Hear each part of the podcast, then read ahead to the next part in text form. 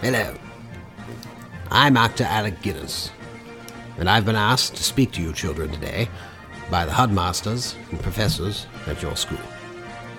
With a very important topic to talk about, the sort of topic that would uh, give even uh, an Obi-Wan Kenobi, if you will, the chills. And that topic, children, is heroin. Every day, as you walk to school, you will be accosted by different sorts of people in rather shabby dress that will try to force upon you a terrible drug called heroin. This will destroy your life. Absolutely, 100%, totally. Now, I'm certainly not one to judge. I've done my own fair share of opiates over the years, although most of the time it was usually in a den with a pipe and a girl. But that's neither here nor there, and probably not appropriate for you school children. What I'm saying is that uh, if you really want to uh, let the force flow through you, as it were, then you should not do heroin.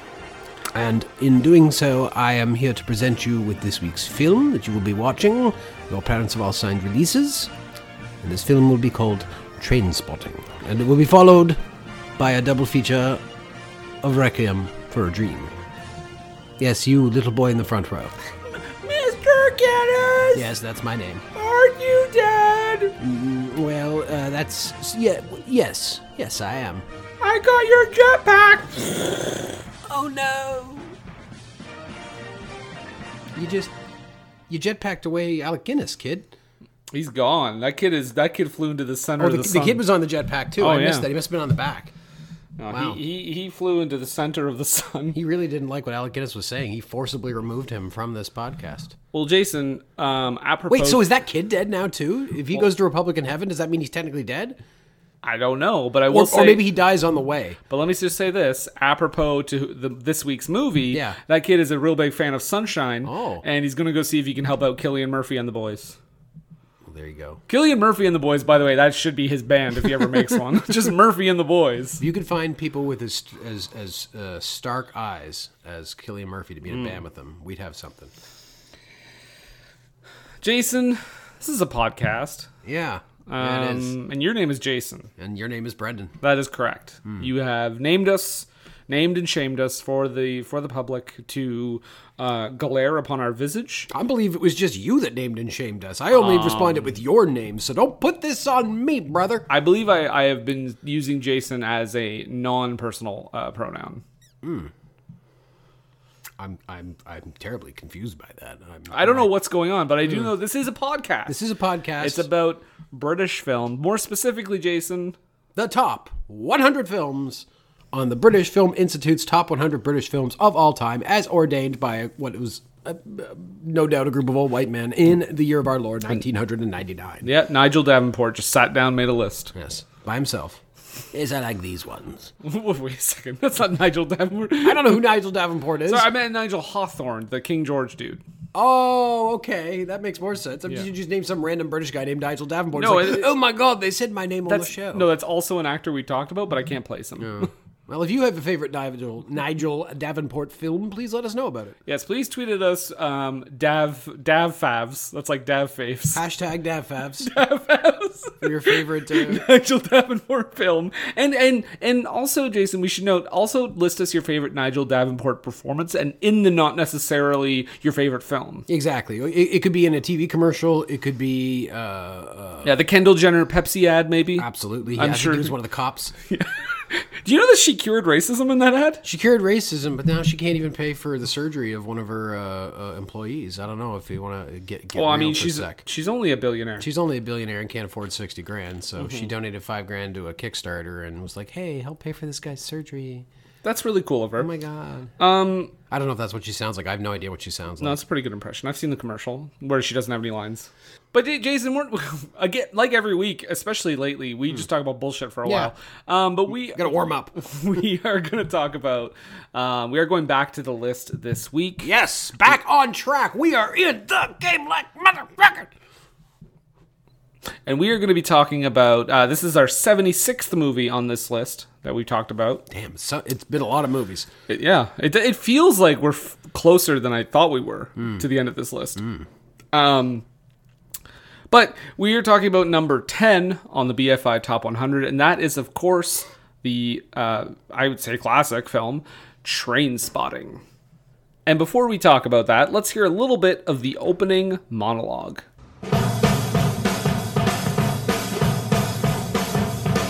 Choose life. Choose a job. Choose a career. Choose a family. Choose a fucking big television. Choose washing machines, cars, compact displays, and electrical tin openers.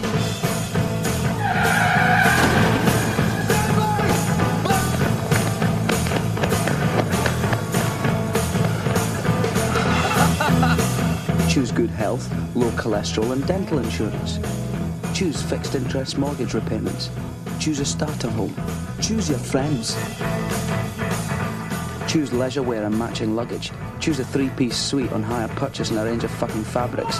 Choose DIY and wondering who the fuck you are on a Sunday morning. Choose sitting on that couch watching mind-numbing, spirit-crushing game shows, stuffing fucking junk food into your mouth.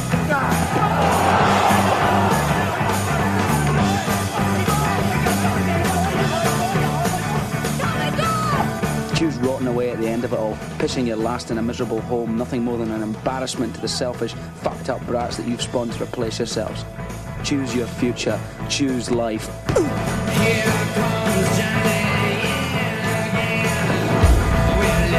But why would I want to do a thing like that?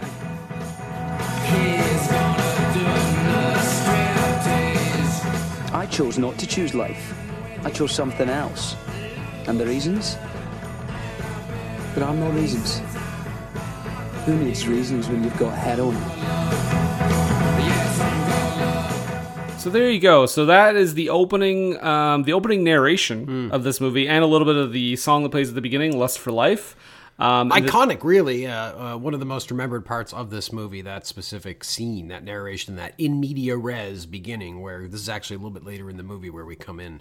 And it's interesting because as we talk about it, we'll see that that scene has a very different kind of tone to it.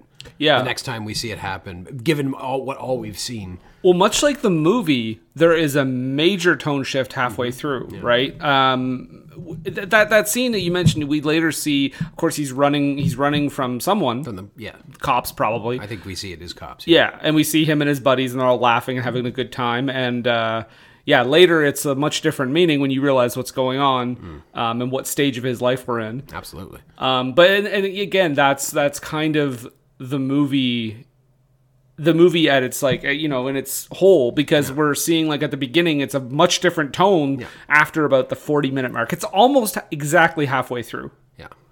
And yeah, and, and so yeah, this is a movie about a bunch, a group of uh, friends, uh, some of whom, most of whom, uh, are heroin addicts. And this is a movie that I remembered seeing w- when I was a lot younger. Me too. and I, I- there were some things I misremembered. So uh, the first thing is you mentioned that almost all of them. I originally, I initially thought going into this that they were just all playing heroin addicts. Um, so you got uh, Ewan McGregor, of course, of course. playing uh, Renton, Mark His Renton. breakout role, I would say. oh, 96? Yeah, Yeah. yeah, I, would- yeah, I would think so. This is the thing that must have got him Obi Wan Kenobi. Mm, quiet. Right. Um, we got Ewan Bremner as Spud. That guy's great too. He's been in. Was he in Pearl Harbor? I feel like he's in. Pearl- Was he the like a stuttering guy in Pearl Harbor? I think so. I know he's in the rundown. He's the guy that's like, "You got to go watch out for the bulls on the grind." Remember that guy? I didn't see the rundown. Oh, you should. It's fun. Is it on the AFI list? Uh, unfortunately not. we're, we're pulling for 2027 though. um, but yeah, Ewan Bremner, who actually, a uh, little fun fact there, just before we go any further, he actually played the role of Renton on Broadway before this movie was made. So, But when- unfortunately, not pretty enough for Hollywood, or I guess i- independent Scottish film. I think the idea was that Danny Boyle was pretty set on Ewan McGregor before he went out um, casting this, and I, th- I think that just happened to he just happened to also have played him, and he was like, "Well, I don't want to give you nothing," so he gave him the role of Spud. And he's great. He's great. Uh, we have Johnny Lee Miller using his real accent for once. From one of my favorite movies of all time, Hackers. Yes, um, plays Sick Boy. I'm going to give their nicknames because we don't need. We don't- we- um, and we have Robert Carlyle returning to the show, which might be the biggest gap on this show between movies because he was in the Full Monty. That was like early, early in our I feel- episode. Wasn't there another one in there that we watched, whether it was a Brit pick or something? I don't think so. Maybe it's because I suggested Ravenous and he was in that. You did, and then I was like, "We did it on my podcast." Exactly. Little, little lifting up the curtain, guys. Also, just to reiterate, Robert Carlyle, one of my favorite Hitlers. okay.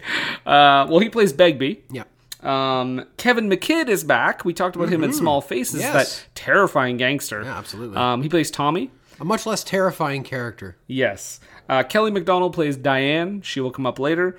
Um, uh, Peter Mullen plays Mother Superior, quote unquote. Mm-hmm. Um, and uh, there's some other people that show up Sh- Shirley Henderson, Stuart McCrory. There's some other character actors throughout. Uh, James Cosmo. What the hell did I? I was looking him up, and I know him from a lot of stuff. He's just he's got this big burly face and a mustache. Did you maybe take one of his quizzes in a magazine? James Cosmo turns out yet another alum of uh, Game of Thrones. He plays the old bear Jor Mormont. So happy to see him here. Yeah. I've, I've never seen a single episode, but I'm sure he's great. Well, Um, but anyway, Train Spotting. Yes, this is a movie about f- five buddies, right? Um, and yes, three of them are addicted to heroin. Um, and this is a not really this is not plot driven. This is a character driven movie where we just kind of uh, coast through their lives. Um, led Mark's of course. Mark's life certainly is the the linchpin that we follow. Yes, but this we is do not- see what goes on with the rest of Uh, them. to some yeah, I- extent. yeah, exactly. I wouldn't call this an ensemble movie because we definitely have a main character here that we're following all the way through. Um, but yeah, this is Train Spotting '96. I want to say, Jason, first off, this is from a genre I like to call the Indies '90s uh, hit, and this can go either way. Yes. this can go the way of this and Pulp Fiction. Spoiler alert. I mean, whatever. They age very well and they still hold up. Except for one scene in Pulp Fiction that probably didn't even age well in 1994. But anyway, um, or they can go the way of like something like the Boondock Saints, which I understand the appeal, I get it, but like watching it now, it's a roughie. Boondock Saints is one of those movies that when I was in my early 20s was like one of my favorite fucking things in the world. And now I kind of look back on it. I haven't watched it in years, but I look back on it and I'm like, oh, I don't know. I don't know that it would hold up quite as well as it once did. As, as often as I still quote it, literally, if somebody has rope with them, I'll be like, oh, you would your fucking rope. We were actually Jason and I were actually talking about this off air a while back. Um, this is the first movie you saw Norman Reedus in. Yeah. Uh, the Boondock Saints was, yeah. and mine was actually uh, Blade Two. So there we go. Did he have a crossbow in that? Uh, he was like a weird like uh, lab assistant, and I just remember he. I really didn't like him in that movie. I was like, oh, this actor. They'll- There weirdo. will never be a role I'll enjoy him in. I, I love that he played brothers with fucking uh, Michael. Um, Sea Hall. no, no, from- Ironside. no, from uh, uh, from Mallrats and Keaton. uh, Henry, Portrait of a Serial Killer, and Clark Days Duncan. Of, Days of Thunder. Why can't you help me out here, Michael Rooker. That's the guy, Michael Rooker. Michael Rooker and Norman Reedus make great weird racist. Are you brothers. sure it wasn't Norman Reedus and Michael Clark Duncan? that would be a good pair. That would be a good pair. That could have happened in 2004. um. So yeah, the '90s indie comedy. It goes either way. Hmm. Yeah, some of And- them don't hold up as well. Uh, and not even just not even just the whole like you know. I don't know. And this is this is a comedy sort of like there's funny moments yeah. to it, but I don't I think would- it's overall is a funny movie. I would classify it as a comedy though, because I think even in the darkest moments, there's still dark comedy. Going Hmm. There is on. dark comedy going on. It's just the, the, the overall premise of this movie is ultimately not comedic. I think all overall No. it's a it, it's it's it's like a lot of drug movies where it, it manages to be a warning without feeling like an anti-drug PSA. It, I would say even more so than many other drug movies, feeling less like a PSA because But there it was is- there was actually some. I just want to say there was actually some controversy surrounding this film's release. A lot of people did think it glorified drug use, absolutely. most notably former presidential candidate for the U.S. Bob, Dole. Uh, wh- did Bob? I wonder if Bob Dole watched this movie. He did- did- can you imagine? Bob Dole says they put the strap around their arm, and uh, I got I got I don't have a Bob Dole impression. But like I, I mentioned or, or I didn't mention it. Alec Guinness mentioned it, but um, yeah, what are you talking about? uh, Requiem for a Dream is another movie that I always hold in high regard and when I think of this movie as well as another great movie that's a wonderful anti-drug movie that isn't like just in your face PSA but that movie is a much more dark and serious type thing there's very little comedy in that despite the fact it features Marlon Wayans uh, there's very little comedy By the way, his best performance ever. absolutely 100% easily, Easily. Um, he's fantastic in that. But but this is a different type, and and because there is that comedic element, I can see why people maybe thought that it was. And it's got that the comedy combined with the soundtrack, which is banging and holds up 100. percent It is a 90s soundtrack, but I think it still is great. Um, it, and it's stylish, right? Yeah. but it isn't it isn't glorifying drug use because as you watch this movie especially let's uh, uh, i'll jump ahead a bit but the character of tommy tommy is a character who is is Kevin straight. McKidd's character. kevin mckidd's character he's he's doesn't do drugs at all he just likes He drinks and smokes. he drinks and smokes Yeah. you know he's, he's is clean That hilarious mo- which montage. is part of this movie too is the idea that that, like, yeah, he's Addiction. getting shit for addiction and everybody's drinking and smoking around Well, him. that, that's part of that hilarious montage where you see uh, Begbie, Yeah. like smoking and drinking, and he's like, "Oh, I'm not putting those chemicals in my in my veins or something." Yeah. And you see someone shoveling food down their throat. They're like, "Oh, you gotta get off the junk." Yeah. And then Tommy is drinking, and uh, yeah, it's very like it's it's very pointing out um, uh, other addictions. too. Absolutely, but he's he's clean by He- society Tommy is, standards, yes. Tommy. But then as he goes through the movie, at one point he's like he goes through this breakup because Renton stole his sex tape Uh, Accidentally. Acc- no, intentionally. I don't. I thought he was trying to borrow his hockey video. He so he's going through the videos and he pulls out a video that says Tommy and whatever the lady's name is, right? Oh, and he and he switches looks it them. up and then he switches the tapes out Gotcha. and puts it back. I did not know that. So yeah, so he does it intentionally, but that causes them to break up. And then he's like, you know what? I just broke up with my girlfriend. I should try heroin. Yeah, he's like, you guys are always saying how amazing it is. Yeah, now's the time. And so we watch him over the course of this movie. We don't see him a whole lot, but like every time we see him, he's worse and worse and worse. We see his apartment. Like he had a pretty, you know, pretty standard early 20s jock apartment that then so quickly degenerates into a heroin den where it's just dirty and everything's all over the place and it's his journey is like how I would expect a character in like Requiem for a Dream to go. Yeah. Like that is that his story. Tommy's story is the dark version. it's, of it's it, the, darkest darker version. It's the darkest timeline. he the gets dark- into yeah. it, he gets addicted and then he fucking dies. and yeah, he dies. He gets HIV, and then he and then he dies in like a really. um I mean, maybe embarrassing is not the right word, but they treat it as an embarrassing death. And actually, I do. This is a clip very late in the movie, but I do want to hear them talking about. So uh, everyone goes to the funeral for Tommy later, and one of the guys tells Renton like how he died, and it's just it's sad, but it's also kind of funny at the same time. Well, let's listen. Tommy, Tommy knew he'd got the virus, like, but he never knew he'd gone full blown. what was it, pneumonia or cancer? No, toxoplasmosis. So I had like a stroke. How's that? He wanted to see Lizzie again.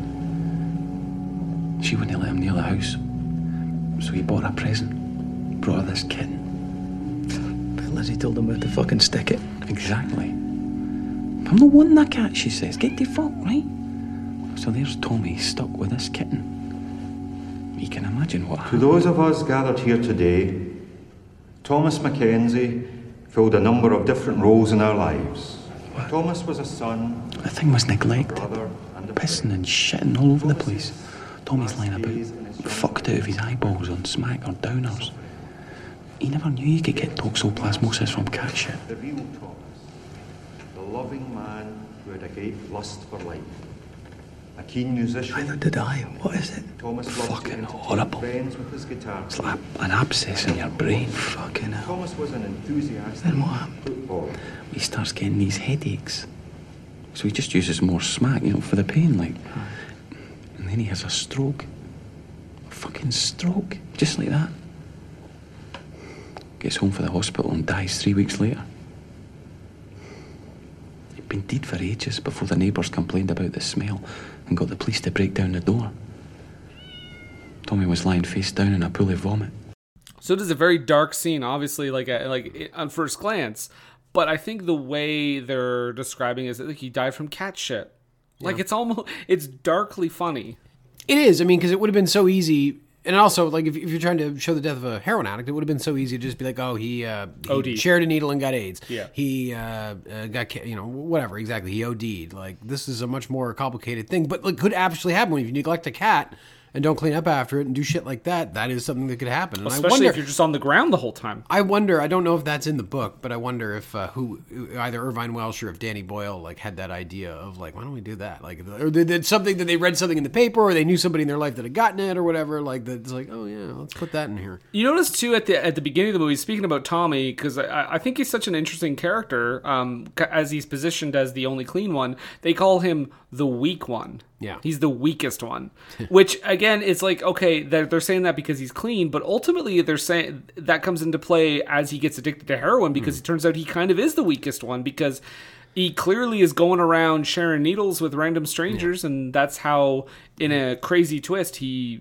is HIV positive. Yeah. Um, which again is it, that sounds like it should be a melodramatic thing, and it's not in this Because movie. it doesn't end up being the thing, right? And it's not even handled. It's not like Angels in America. This is not like No, that's the thing. Let's let's let's just talk a little bit about heroin for a sec. Now, I'm I've never done opiates in my life. Uh, I've been lucky enough that I haven't had you know been had surgery or had pain where I've needed to use them. But I And do I'll know- plead the fifth. But I knew I do know people who have, and I've talked to them about it. And and the thing about heroin and opiates is that when you're on it, you do not give a fuck about anything because you everything is good as far as your brain is concerned. The chemical reaction you get is it's just it's warmth and it's love. You are nothing else matters, and that's why this drug is so goddamn dangerous. Because it's so easy to shoot up a, a shot and then just escape from everything around you, from all the anxiety, from all the pain, from all the uh, uh, mental issues, everything. You just and you're good to go for however long, you know, eight hours or whatever it is. And I think that the movie talking about that Mm. and saying how good it feels Mm-hmm. for the first 40 minutes of this movie um, is the reason all these you know all these co- uh, all this controversy Yeah. happened at the time with you know Bob Dole Yeah, and and others which is unfortunate because they're not well they're not seeing they're not seeing it's not- like they stopped at minute 39 Yeah, you have to see, you have to talk about what it is because when you tell kids, Yeah. from my perspective, and I'm not a parent, so take my advice for whatever it's worth, but like when you talk about drugs, I feel like you have to be honest about what they do because you can't just, like, because at, at some point kids are going to be like, some kids, anyways, will be like, well, what's the big deal? Like, like they're telling me not to do it, but they don't tell me what, why. Like, it must be pretty fucking good if. it, it's it's the idea of like it's not i mean it's not the same thing but for me it's like if you tell me oh my god brandon i just watched this movie it's fucked up you don't want to watch it i will watch it you know what i mean you got to tell me what's fucked up why it's fucked up if you start telling me that uh, minute 1 to 95 is just animal deaths on screen i'm gonna be like okay i don't need to watch I it suppose that boils down to human, humanity's uh, kind of uh, uh, contrarian nature. Don't often. push the button. It's that idea, It's- right? yeah, you, exactly. of course, you want to push the button. You wanna push the button. If you tell, yeah, no, I, I agree. If you don't say, I think if you're honest and you say, listen, this drug makes you feel fucking amazing, but this is what happens if you do Yeah, it. exactly. And we see that in the course of this movie. We see him going out and stealing car batteries out of cars. We see them robbing places, robbing people, doing- Stealing medication from cancer stealing medication, patients. kind of- ro- stealing straight up money from his parents, like Yeah. diving into her secret stash and taking her cash. Like, Maybe we should hear some of the dialogue that may have uh, supported the claims of the fact that this movie supposedly, you know, glorifies drugs. Maybe we should hear a bit of that. Jason, if you make another face at me, I'm going to turn this podcast around. oh no, don't do that. People think it's all about misery and desperation and death and all that shit, which is not to be ignored. Fuck off! That's cunt! What they forget is the pleasure of it. All day, wait.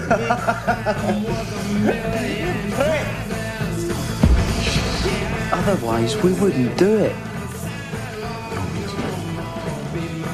Pure as the driven snow, that shit, then. After all, we're not fucking stupid. Or at least we're not that fucking stupid.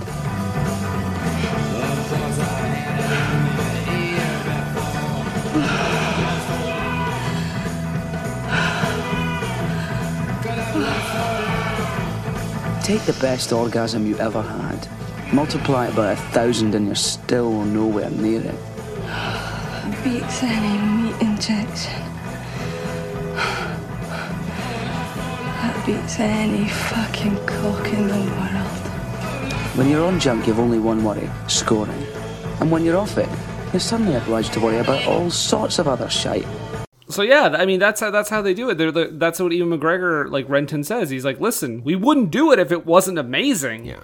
Like that's where you have to start, right? It's like uh, that is one thing that they. Now I love Requiem for a Dream. Um, we I know I know we've mentioned it a lot of times Oh, now. for sure. But that is one thing I don't think that Requiem for a Dream really does. Like I don't think they care about like how good it makes you feel. I think it's more about like this is how much it fucks you up. Yeah, which and is fine for the that bigger- movie. with- With that movie, the the good feeling seems to be mainly personified through the the sequences of them shooting up, where you've got those quick cuts and the eyeball. Like, I mean, you get to meet Keith David. That's pretty cool. Yeah, that would be wonderful to meet Keith David. Yeah. Why don't you uh, why don't you suck my cock for a while? I don't know if that's what he says.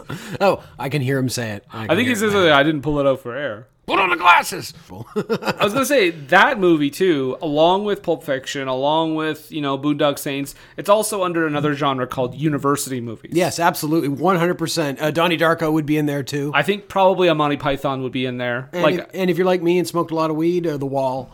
Okay, so that one escaped me, but Donnie Darko was for sure.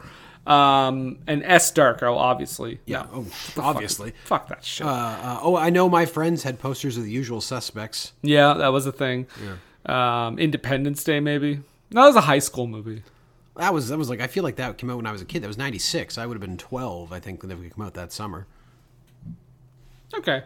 Well, maybe not high school. I don't know. We'll just get, we'll just cut that Independence. You Day were super smart, and you were in high school when you were 12. I was. I was like. Actually, you were probably like 10. I- How old are you? I was like not quite as smart as Doogie Howser, but I was advancing a little faster. How old are you? How old am I? Yeah, Right now. yeah, yeah. This moment, exact moment, 34. 34. So you are three years younger than me. Yes. 37. Oh, in a row? Try not to suck any dick on the way to the parking lot. Trying to suck any dick on your way to, on your way to the birthday party. Zing. Yeah, so heroin. It, it's that's how they approach it. That's the big approach. It's it's showing you how great it is and then showing you what it fucking does. And Jason, what is the catalyst in this movie that completely turns the tone of the movie around? uh, well, is it when he ODs? Or I goes think to it's. jail? I think no, it's before that, um, because it's a moment where they're all hanging out. They're all they're all you know shooting heroin. They're having a great time, and then uh, the the lady and Right. uh, what is her name? Because I, I feel like in Lizzie, I believe. uh, is it Liz? yeah it's Lizzie. Um, Lizzie has a freak out. Like she's just screaming at the Wait, top of her no, lungs. no, that's not right. It's not Lizzie. It's not Lizzie. Lizzie was Tommy's girlfriend. We're talking about the guy. Was it the girl that Allison? Was Sackboy. Yes. So, so the entire time we've been watching this movie, the one of the girls the, that hangs out with him and does heroin has a baby with her. As a baby with sick boy. Yeah. We learn later, although Renton is so out of it that he's like, I don't know whose baby it is. Yeah. Well, that's the thing. I don't think it was ever specifically said, but I think we. I think it's kind we of can implied. glean that it's- no. It's it's clearly implied by the end of it that it is his baby. Yeah. so she is just screaming. She's just screaming at the top of her lungs. We don't know what's going on. And then we see one of the most horrifying images in a movie um, this emaciated baby, Yeah. Just it's clearly been dead for a while. neglected and just left there to die. And it's, it's, it's pretty creepy. it's a pretty it's it's creepy it's it's just disturbing it's a fucked up scene but it is the sort of thing that can happen because of this type of drug that makes you not give a shit about anything you're not even thinking about that when you're on it and especially if you're doing it all the time yeah it's very easy to neglect a child to death and what ha- and what- what's even worse is that this happens this horrifying fucking scene happens of her screaming and sick boy seeing it and everything and then they all immediately shoot up again Yeah, which is well- exactly what they would do Exactly, because yeah, Sick Boy sa- says to Renton, like you McGregor, fucking say something, fucking say something, and he's like, I'm gonna, I'm gonna shoot up or whatever the term is. He says, I'm gonna top off or something like that, and then and then she also wants to t- to do Yeah. it because to forget about everything that's Yeah, happening. She's right having now. what has to be the worst moment of her entire That life. is some serious trauma. Um, yeah. Although interestingly, That is, but but but that I just want to say that is the turning point of the movie. it is a turning point of the movie emotionally and and tonally, but also it's a, a weird hanging thread because I don't know that that's ever like resolved per se. Like there's a dead baby. Nobody ever gets arrested. There's never any inquiry. well, we don't ever see her again. I don't think. Yeah, maybe. But Because that's I think it. I think the movie at that point we go into the whole we go into the second half of the movie where Renton eventually gets Yeah. over to uh, England. yes, right? you can you can argue. Yes, at that point we just don't see it, but it's never really mentioned again. Maybe we'll find out in T two Maybe. Judgment Day. hair, hair, heroin. Hair, hair, heroin. in a needle mixed with blood. Folks, this is the kind of entertainment you get from us on a weekly basis. Don't you feel thankful? Yeah, you don't even have to pay extra for this Shit, shit. that shit is free. Free. Yeah, so dead baby, and that baby comes back later because uh, During one of the most impressive scenes of the yeah, whole movie. yeah. Uh, so of course, Renton at one point has to detox from heroin. He does it twice. He does it twice. Uh, Earlier he does it, and then He eventually prepares. he goes back on it. Well, or yeah, he does it because he- that time he does it. He like prepares. He like buys a bunch of food. He like gets himself a shot to like come down with. And what what what is that shot, Jason? That I heroin. believe that no no no, the shot to come down with I believe is a, a suppository. Oh yes, he has the suppositories. Yes, which he. Uh, uh, then we get into an awful scene where he puts those in and then has to shit because he's on heroin. Heroin makes you constipated, so I guess when you're coming down, you can uh, then not be constipated, uh, and that can be a bit of a problem. And he goes to the worst toilet in Scotland. so much so that it says so on the screen, Which for is us. great. And great. and also by the way, just a quick tidbit, um, that entire scene was literally chocolate. That- that's I read that. It's- Danny Boyle said uh, somebody said like how oh how like you shoot in the scene like I know it's not actual shit but like it must have been rough and he's like no it smelled amazing That's like, oh, the set would have been everybody would have wanted to be there that day. yeah if you're on set, you'll get some chocolate. but anyway you were saying Yeah, so he goes into the bathroom and he and he's taking a shit, and of course, while he's taking the shit, he's still a heroin addict and realizes, oh fuck, I shit those suppositories into the toilet. So he starts digging through his shit, trying to find the suppositories, and then we get into a weird moment where he gets pulled into the toilet, and then he has to swim underneath the underneath the toilet to find the uh, I mean very surreal yeah, very surreal. And he finds the suppositories and comes backs up, comes back up, and is completely soaked and walks out through the bar dejectedly with his suppositories. He prepared, he he did all this stuff, and then you know it didn't hold. But the, but the second time he does it, it's because he's forced to by his parents. Basically, they lock him in his room. Oh yeah, this is like the worst way to do it, probably. And I've heard that the, you know coming down off heroin or, or like withdrawing from heroin is like this. It's like the worst flu you've ever had, combined with hallucinations and just it's just it's not fun. It's not fun at all. Um, not that I think any withdrawals are fun, but this is extra not fun. well, that's the that, that withdrawal can le- like legitimately kill you. yeah. So Yeah, absolutely. So he goes through a lot of shit. He has a lot of hallucinations. He sees lots of people, uh, including that baby crawling across the fucking ceiling upside down. doing the Exorcist thing. Yeah, doing the exorcist thing, and its head looks really fucked up because that baby was a cute baby in the scenes where it's alive. It was a very cute baby. Well, I think also they definitely had that in mind, where they were like, let's take this really cute baby and then just horrify everyone. It's a bold movie to kill a baby like that. Oh yeah, on I mean not on screen, but you see the the baby on It screen. would be a very long movie if we watched that baby die on screen. It'd be like that uh, that that shot of the fox just like decomposing, but like in real yeah, time. Yeah, yeah. Oh, no, thank you. That's an art film that I don't need. Well, let's talk about okay. Cause let's talk about the the guys a little bit because we talked about um, we talked about Tommy, Tommy. we talked about uh, who played by Kevin McKidd, um, Ewan Brebner as Spud. He's like the guy I would say he's like if anyone is innocent, I think he's the most He's the, innocent. certainly yes. He's certainly the most innocent and and uh, maybe Fun-loving. ignorant of them to some extent. Like doesn't have the same world experience, but yeah, fun loving, but also you know uh, uh, has got his own issues. well. I mean he's the, he's the guy that um, his his constipation fails him and he shits the bed in a very disgusting scene. Yeah. um, I almost puked when I first saw this scene back. in the Remind, day. it brought me back to my uh, to the time I went to the theater and saw the Dumb and Dumber uh, prequel. no, thank Because you. all I thought when when we were watching the scene, so just to set the scene, so Spud um, is dragged to bed. He's high on heroin. His uh, his girlfriend wants to have sex with him, but for the first time. for the first time, but he he's just so fucking zonked. He just wants to sleep. I think he's just drunk in this scene. Actually, Is he drunk? Yeah, because yeah, because I don't think he's on suppose if he heroin. was on because heroin, he'd be the constipated. heroin has been worn off. Yeah. yeah. so. Yeah, he's hammered as shit, which makes sense because I, I know from uh, reading Slash's autobiography, who- Slash, who was a longtime heroin addict, said that when he didn't have heroin, he would just have to get drunk as fuck to deal with it. And so it would make sense that um, that Spud would do the same. But yeah, so he's just drunk as fuck and whatever. And she basically tries to to have her way with him, and it doesn't work out. So she gets mad and leaves, and he sleeps in the bed, and then yeah, shits himself in the bed, which sucks. And he goes to try to do the laundry, and he had the things all bunched up. But of course, he's at this girl's family's house, and her parents are there. And her mom's like, "Oh no, I'll take care of it." He's like, "No, I got it."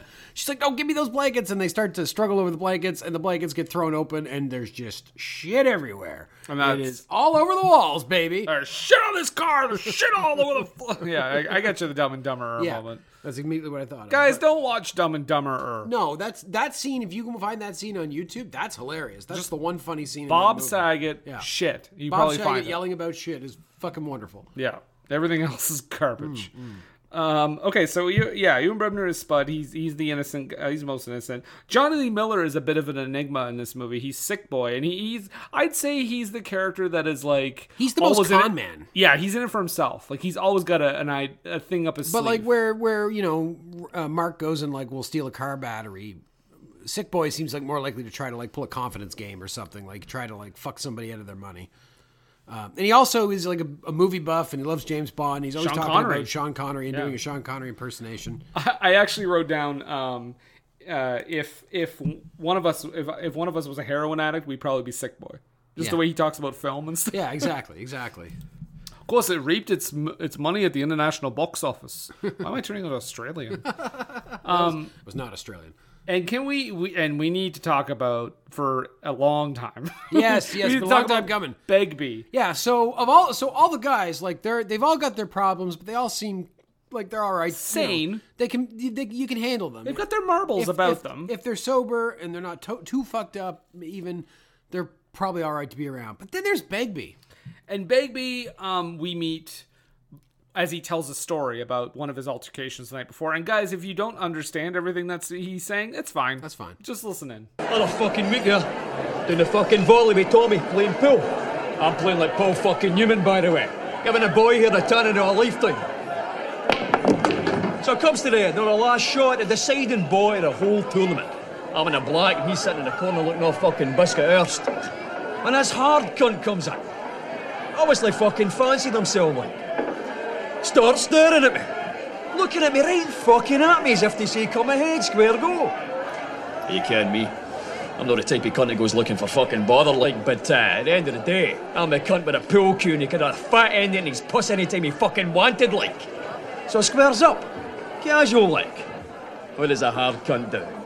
Or a so-called hard cunt? Shites it.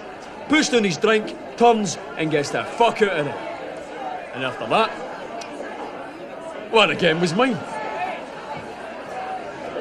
So uh, we learned that story is hardly true. It's, uh, it's total bullshit. Basically, what it boiled down to was he was playing pool poorly, yeah. uh, and the other guy was trying to lose, Well, just he, not to piss he, him off. He fucked up and like, yeah, yeah, exactly. Uh, Tommy was trying to like do worse so Peg- Begbie could look better, and Begbie fucks up. Like the pool cue goes into the green, like it Yeah. literally rips the fabric, and he blames some dude that's just standing there with a Yeah. beer, smashes him in the face. like bottles him. Yeah, Like like takes a glass and fucking just like like cuts it, like breaks it, and then shoves it into his face and just cuts him the fuck up. Oh, and in this scene where he's telling the story, when he's done his beer, he throws Yeah. the mug behind him and it cuts some girl in the face. He just fucking smashes on some lady, and she is wearing the crimson mask. Brendan. She is gr- she is Muda 1.0. Absolutely. And for anybody that gets that reference, Congratulations. Um, you're you I, I like you, Jason. You're all right. That's that's my message to anyone who gets it. Um, But yeah, so he he is a fucking psychopath, and it seems like the only reason they're friends with him is because they occasionally do jobs together, and they're all scared of him. I mean, they're definitely scared of him. Uh, When I this is another uh, thing that I misremembered. I remembered Begbie as being like I was like, yeah, Begbie's cool. That's what I remember. No. Now Begbie is definitely not cool. He- he is closeted, po- possibly, which is not to say that's a bad thing, but I'm just saying that's one of his attributes, possibly. Possibly. um, because he's very homophobic. Yeah, um, every kind of phobic and ist. Mm. Um, he he his addiction they say is people.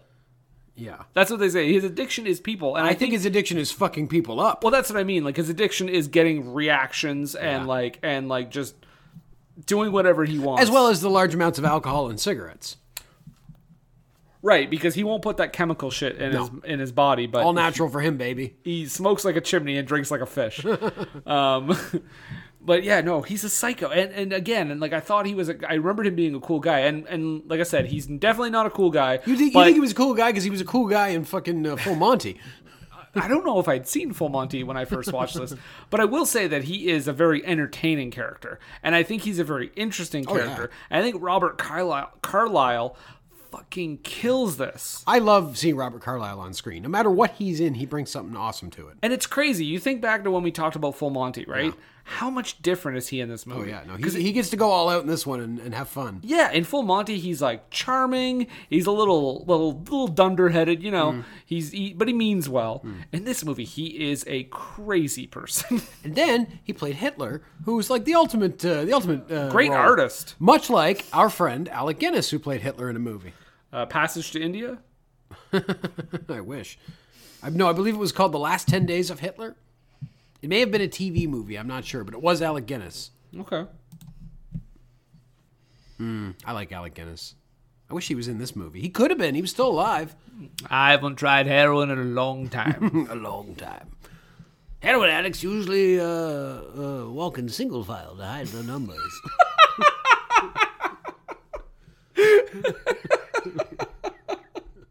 oh my god, it's the best. I actually okay, so I actually confirmed this by looking it up after I read. I didn't I didn't copy it off no website, Jason, but I confirmed this after. But this movie gave me some Clockwork Orange vibes. Hmm.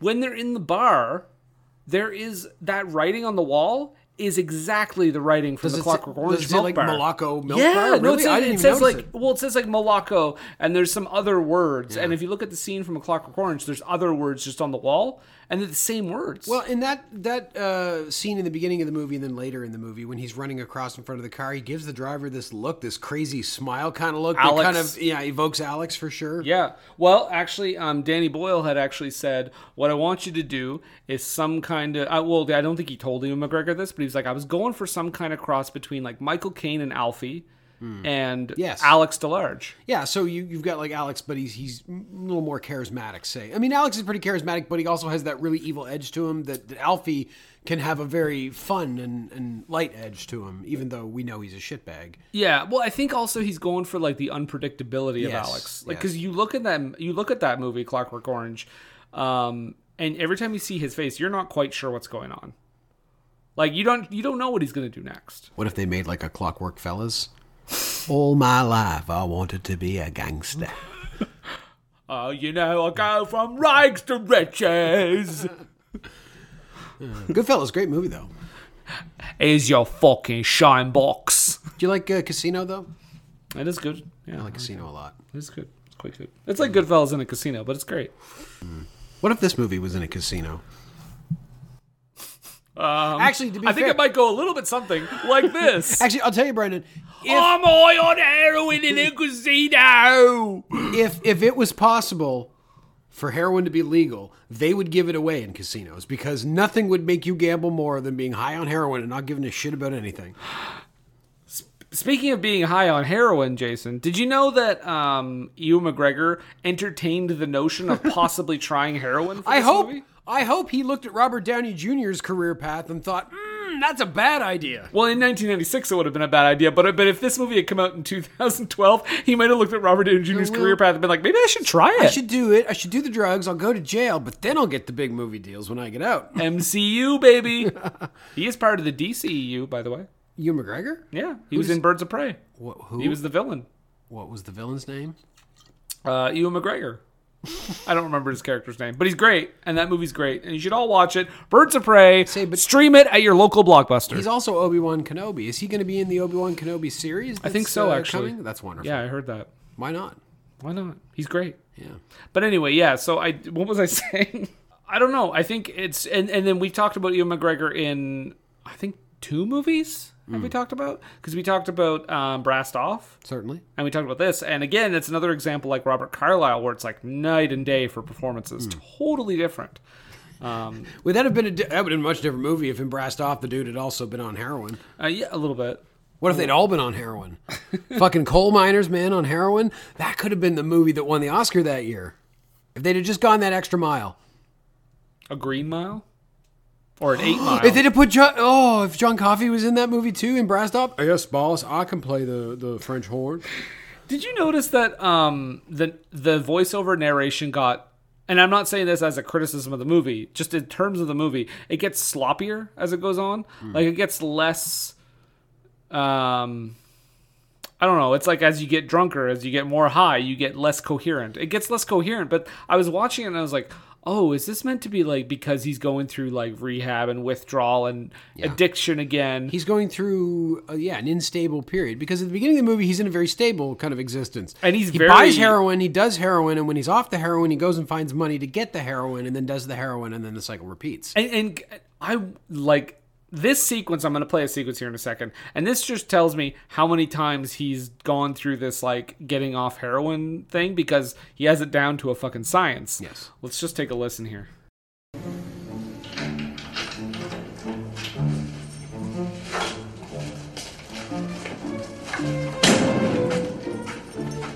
Relinquishing junk, stage one, preparation.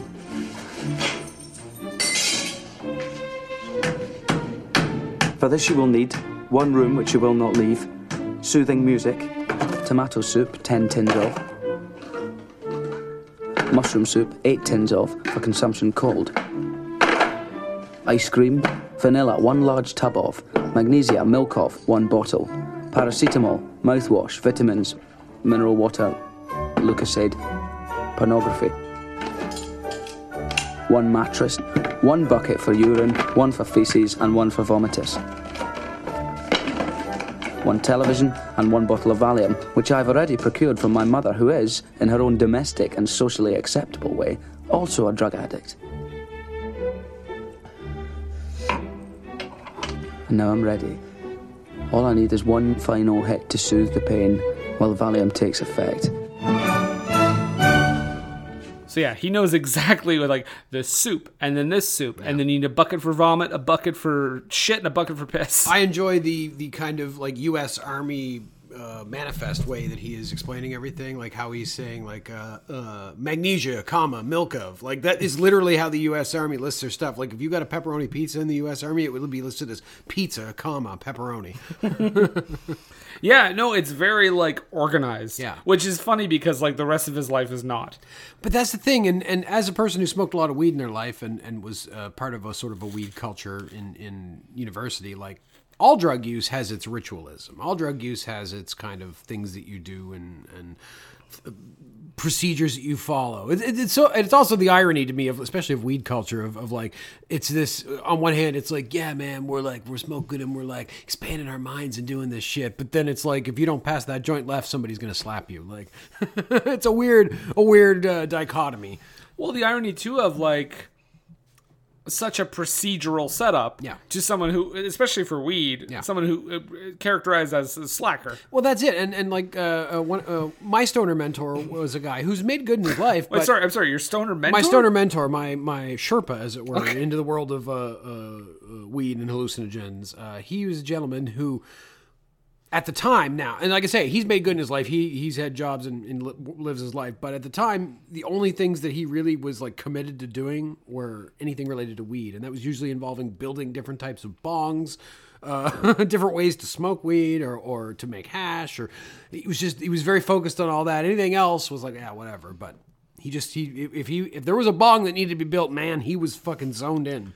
I want to. I, I do want to talk about. We talked about this movie and how it kind of just jumps around. We kind of follow their lives. We talk about Tommy's journey. We need to talk about the last like half hour of this movie because Mm. it takes a turn into like almost plot driven. Yeah. because we have uh, Renton has cleaned up uh, for the well second time that we see. We know it's much more than that For sure. Um, he's moved to England. He is selling. Uh, he's a real estate. Uh, what is it called? A real Like estate. a sales- real estate agent. Like he's Agent? like he basically like takes people to apartments and condos and These are all and- shitty condos and apartments. And I, what's really funny is he talks about it and he's like, I kind of like doing this because it's almost illegal. Yeah. It's Yeah, like- exactly. It's shady enough for him to like it. but it's it's also and it's a fun uh, I guess shot at that industry as well from Yeah. the part of the filmmakers that oh this ex heroin addict who's a criminal and whatever he's just like yeah I'm fucking down for this this is great reminds me a little bit of Boiler Room kind of Oh my God, which is basically Wall Street. Let's Mm. face it. Yeah, so the last half hour we have uh, Begbie and Begbie and Sick Boy appear back on the scene. Begbie first because we learned he's pulled off this like jewel heist. Yeah. And Sick Boy just kind of shows up and apparently off screen just steals uh, Renton's uh, TV Yeah. and sells it. And he's like, I don't know why you're so mad. I got a good deal for it. Yeah, well, Bigby's literally on the lo- on the run from the law. He's hiding out in London with uh, with Mark. Yeah. Yeah, no, exactly, and and so eventually Renton gets them into uh, another apartment. He voiced knowing, them out. knowing that they won't be able to pay it. No. and that other tenants will come, and that they'll freak out and get arrested and be out of his life. Yeah. unfortunately, that happens, but they're not out of his life. No. Um, and when they go to Tommy's funeral later on, they're like, "Oh, we need to pull off this this one job." It's like Ocean's Eleven. It's like we got to pull Yeah. off one bit, one last job, boys. Because one of them is it Sick Boy has a line on on heroin, like a, a Yeah. a good like a pound of it Some- for like some- four thousand pounds. some desperate person gave him a bunch of heroin because he couldn't have it anymore. He, he's like, I gotta get rid of this. yeah, no, actually, that that dealer in the movie that is actually Irvine Welsh who wrote the book. Yeah, yeah. Uh, but yeah, he plays that dealer Mikey something. I forget what the character's name is, but uh, yeah, so he unloads him like a kilo of heroin for like four thousand pounds, which is nothing. yeah. Um, and then they're like, yeah, we can we can unload this. We can make a bunch of money. And they specifically go to Mark because it's like we need two thousand pounds. He's like, I don't have two thousand pounds. And of course, Begbie asshole, that he's like, Oh no, I've seen your bank statements. I know you've got two thousand one hundred and thirty-four pounds in your bank account. Because Begbie has been living with Uh, Yes. Renton for like uh, while he was like on while he's like been on the lam for the, the and jewel just heist. doing the Begbie thing of like just asserting himself in the situation and just basically making Mark his slave and getting him cigarettes and and and for me this is like this is the typical behavior of an addict Yeah. not not like necessarily a heroin addict but like he is doing all the addict like tropes like i'm gonna always be in your house i'm gonna be just showing up randomly he's doing the john belushi Yeah, yeah. He's it's funny that Mark's the heroin addict, but now he's got this guy with him that's giving him the same business that maybe he would give to somebody else. yeah no exactly and not and and i don't even know if mark would be given that because that doesn't seem like a heroin addict thing to do that seems just like a general drug addict Or just being the sort of person that's kind of a leech, but also is is it's it's not like they're and they're certainly not grateful for your help. No. They just take advantage of you. and there's also that great visual of when they cut to the hallway outside the apartment and there's all these empty cigarette packs Just a fucking massive pile Oh. of mountain of them, and you're like, how long has he been there? or how much does that man smoke? Oh, he smokes like a chimney. Um, Absolutely. but but yeah, so he's already there. He's been infiltrating his life, and they go to pull off this big heist. And even watching it now, because I didn't really remember a lot of Mm. details, I said, okay. So they must get busted at this point, or something goes wrong because Mm. Yeah. one of them is an idiot. But That's it's the ghost, assumption. It works. As far as drug deals go, this one works out pretty well. They go in and then as I feel like they get. get super lowballed though. Well, but also Bigby wants to like haggle with the guy because he because he like, wants twenty k, wants twenty thousand pounds. They spent four on it, and the guy offers him fifteen, which at that point it's all gravy. Uh, but Bigby wants to try to negotiate, and he finally asks for sixteen, and the guy says, "All right, we'll do 16. And so they pay him, or or they all get the money. They walk out of there, and they have the money. I do still feel though, like in that scene, I don't know anything about heroin. Hmm. Sorry guys, the, the rumors are wrong. I don't know anything about heroin, but I do feel like in that scene, um, that was worth a lot more than twenty. Maybe Because I, well, I mean, but obviously, he gives him a very knowing look. The dealer does, like he gives him a look, like a- after they leave or whatever. Like he's clearly like we just made off like fucking bandits on this.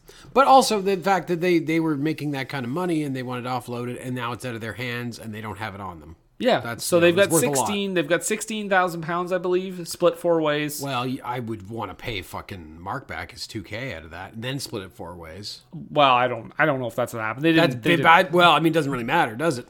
they didn't specify, but either way, it's sixteen thousand they make.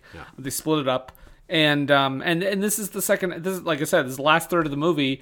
Um, Renton uh, uh, takes it, Yeah, he just up he grabs it and leaves. and I do want to listen to the ending.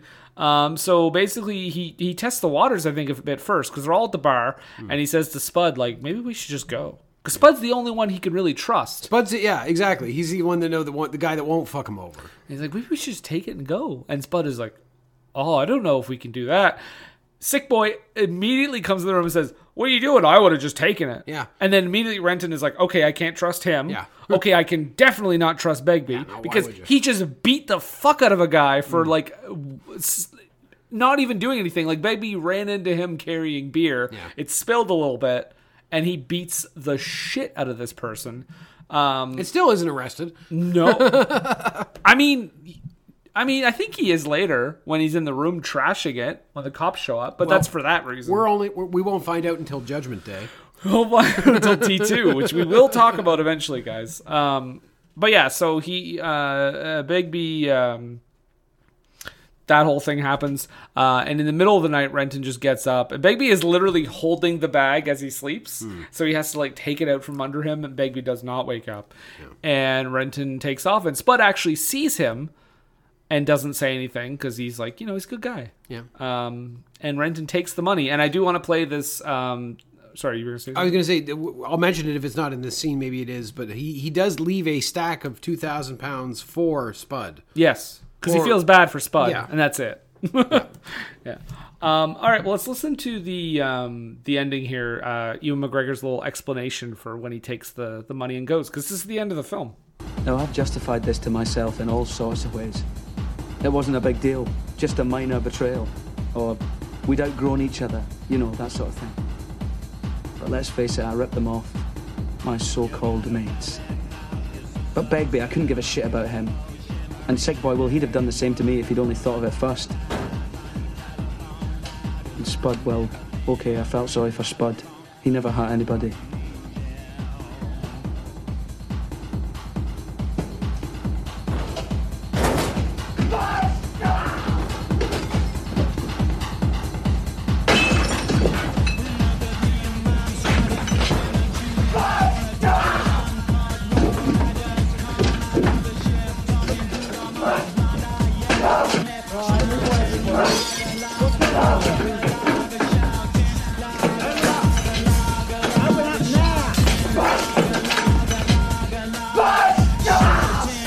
So why did I do it?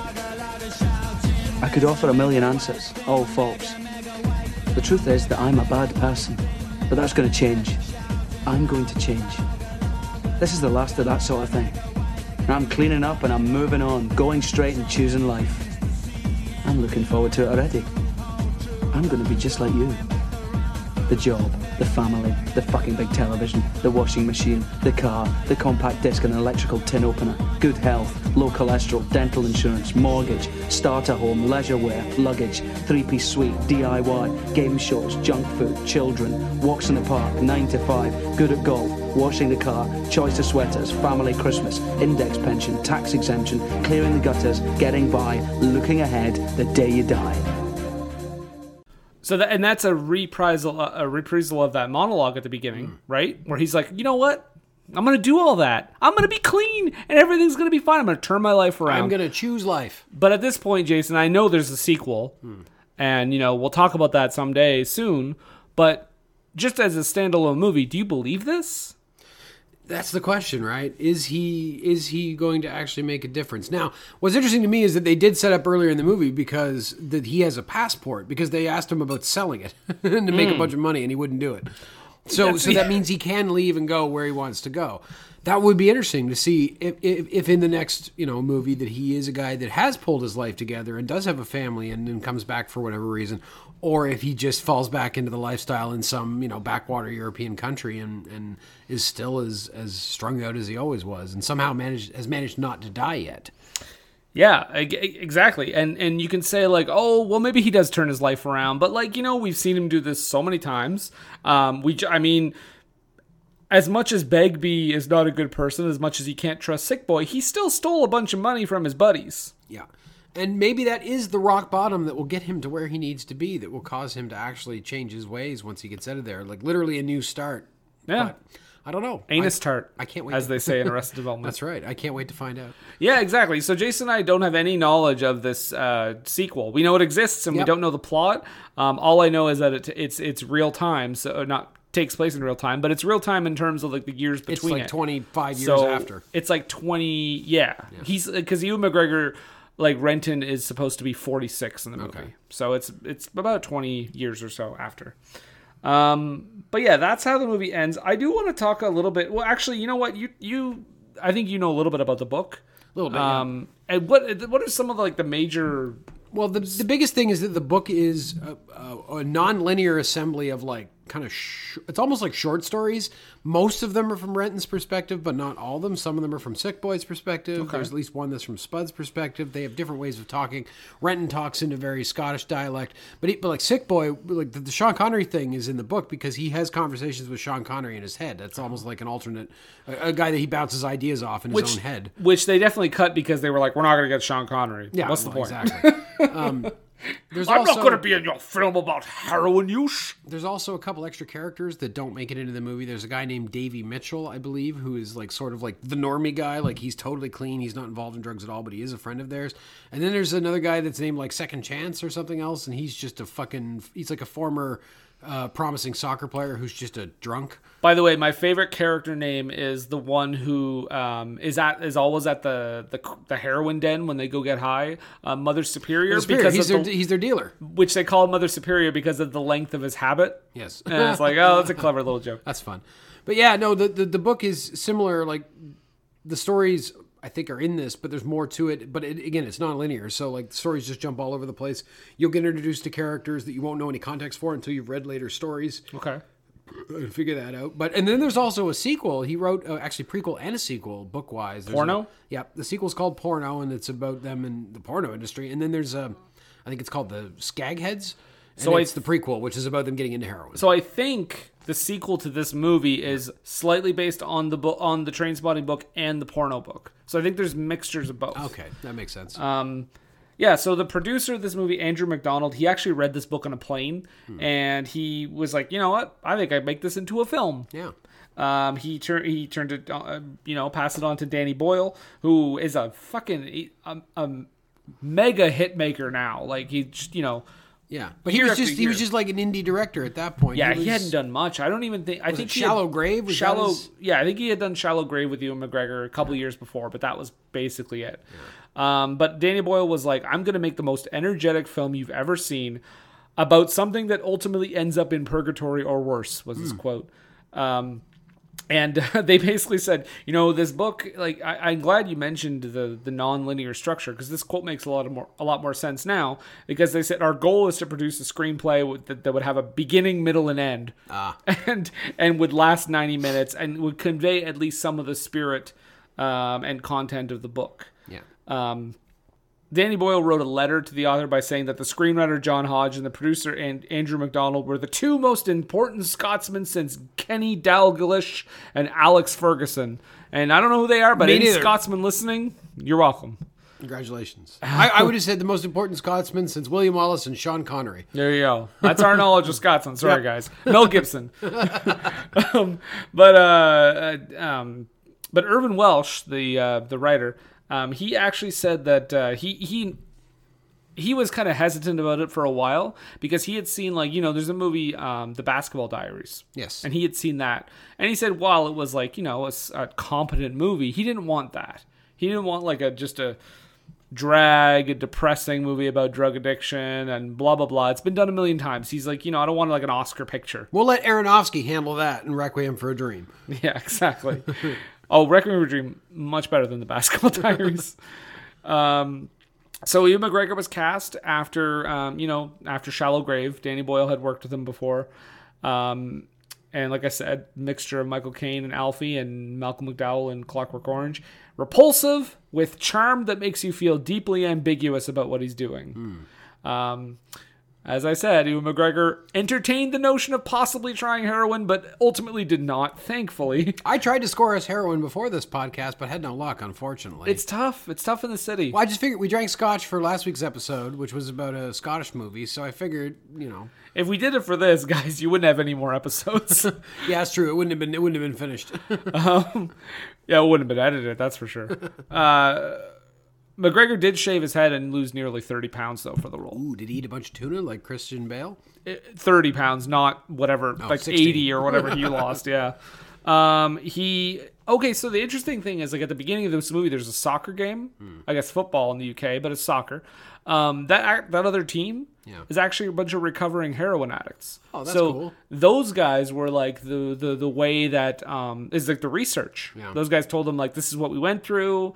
blah blah blah blah blah. And this is who Ewan McGregor went to for the most part to get a lot of Nice. insight. Yeah, to, to draw on their experiences. They taught him how. I mean, he was taught how to cook heroin with a spoon, so that all those scenes where you see him doing that, it looks realistic. I read that uh, using glucose powder to Yeah. simulate heroin. yeah, yeah, not actually heroin. um, uh, so it, you'll like this, Jason. Danny Boyle actually heard about Johnny Lee Miller from Hackers. nice. and he was impressed with Johnny Lee Miller because he came in and in his audition he did a Sean Connery accent. Ah. And Danny Boy was like, "This is hilarious! I want this guy in my movie." um, he almost cast Christopher Eccleston as Begbie, uh, but then yeah, so Hmm. He'd they have been great. because he had, I guess he had a resemblance to how Danny Boyle kind of imagined the character. from Christopher the book. Eccleston definitely has the the a- aggressive edge to him to pull that off. GI Joe: Rise of Cobra. Check it out. Um, or whatever the other one is, but a bit Fantastic. Uh, but, but eventually he was like he asked Robert Carlyle to do it, and Robert Carlyle actually said, "You know what? I'll do it because I've met a lot of Begbys in my life, And one of these days, I'm going to work with Samuel L. Jackson in a movie called The 51st State. which is pretty entertaining. it's not good, but it's pretty entertaining. Wait, that, that- doesn't that have a different name? Formula Fifty One. That's the one, yeah. I- which I thought was, was a race car movie. and when I saw Robert Carlyle and Sam Jackson with like guns on the poster, I was like, uh, no, this is this is not a race car movie. Uh, so and then for the role of Diane, oh, we didn't talk about Diane yet, but Danny Yeah. Boyle wanted an unknown actress because he had to have an actress of age playing a 15 year old. Um, we'll get into it. Don't worry.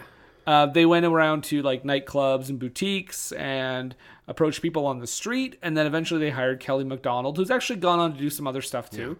Um, yeah, and then apparently uh, there's there's a character called the dealer, played by Keith Allen, who um, was also playing a dealer in Shallow Grave, and there's an implication that it may be the same character, which is pretty fun. Oh, is he the guy that at, at the end of the movie is he the guy doing the heroin deal with them?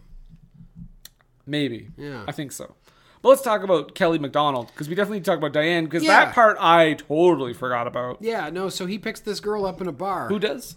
uh, Mark Renton. Yeah. Yeah, he goes to this bar and he meets this nice girl and they chat and they eventually go back to her house and they have sexual relations in a quite explicit way.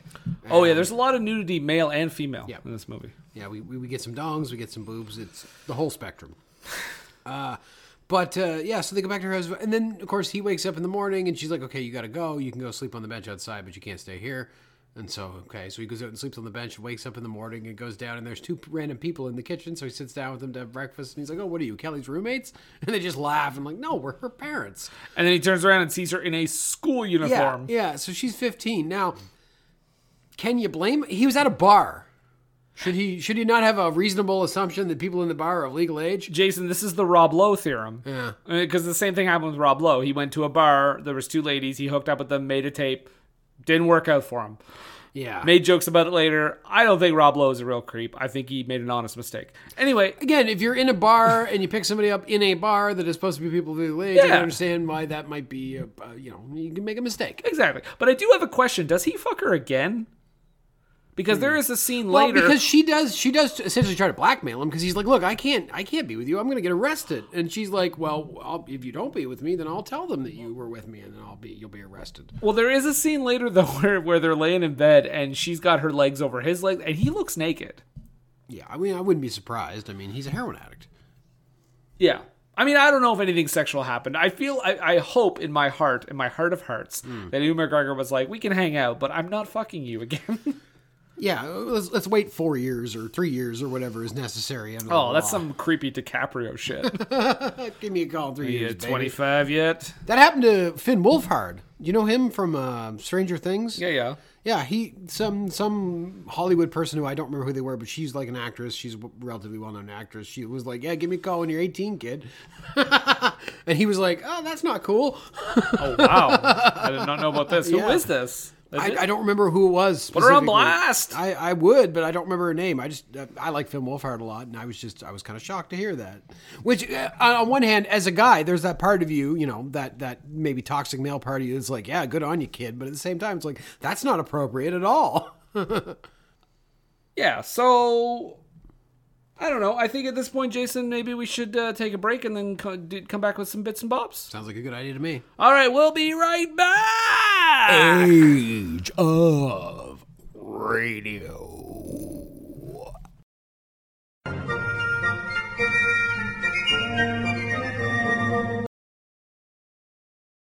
Oh, it's just, just go with the bits and balls, man. I'm fucking strong as fuck. I Uh, don't care about nothing, do I don't know much, but I know I love you. I? It's funny, we usually only head down bread picks, but in this one they let us come in and do errand for 'em, just to show 'em what was like. We did what Il McGregor couldn't do because we're not fucking pansies. Thank you guys. We really appreciate you coming by and doing heroin for us, just just so we could see. Yeah, thanks. Thank you guys. It's great.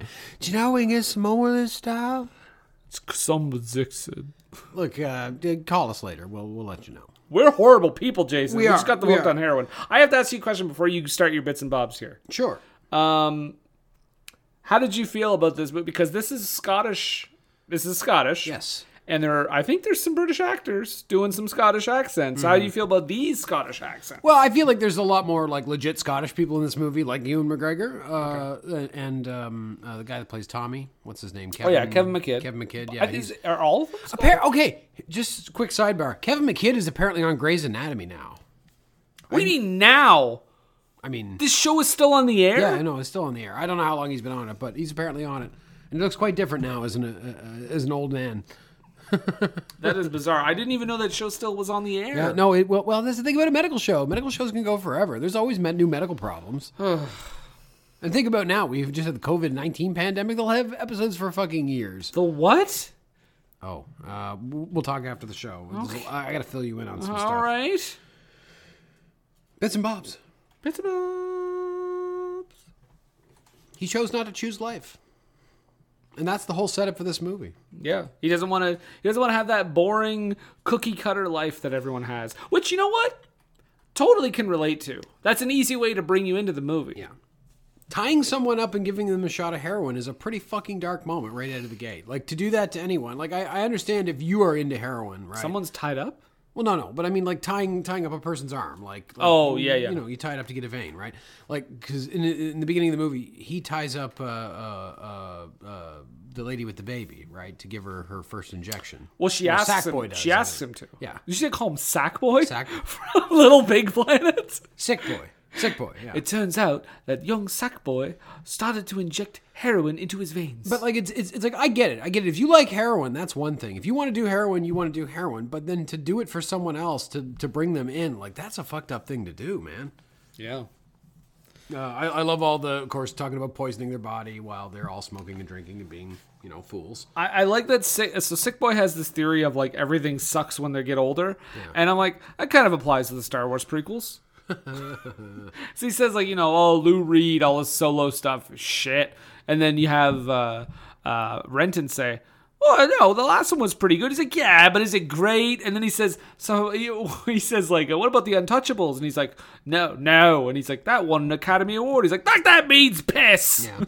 it does mean piss. It's a great exchange though. Uh, while, while you mentioned Lou Reed, I'll mention. Uh, so the, in, there is a scene in this movie where Sick Boy ODs, and it is all to Lou Reed's song "Perfect Day," which Sick Boy or Renton? sorry, Renton, you're Yeah. right, Renton ODs, Renton ODs, and, and it's to "Perfect Day" by Lou Reed, which is a song that I've long can't understood was actually about heroin. Hmm. Although Lou Reed himself says that is not the case. He says that he literally wrote it about this wonderful day he had with his girlfriend at the time. He was on heroin at the time, but he but he maintains that it wasn't specifically about heroin and that he could see why people thought that, but that was not the because of case. his heroin use. But if you listen to that song uh, with, with that thought in mind, it does have a very dark edge to it, and it works so well for this scene.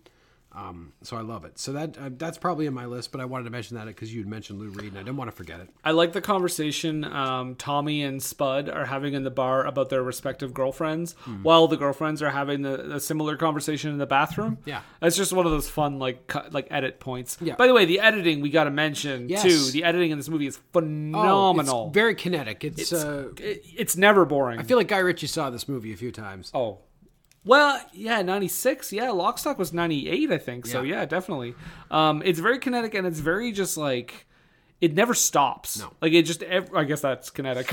you know what I mean? Like it's just, it's constantly moving. It's constantly It is- going, it- this 90 minutes moves for sure, absolutely. which There's is no crazy question. to say. Like 90 minutes is not long, but it does. But it's it's perfectly just perfect for this thing. Yeah. It doesn't need to be any longer. a lot of penis. I, I like when he says, "Of course, I need to have another shot. I have work to do."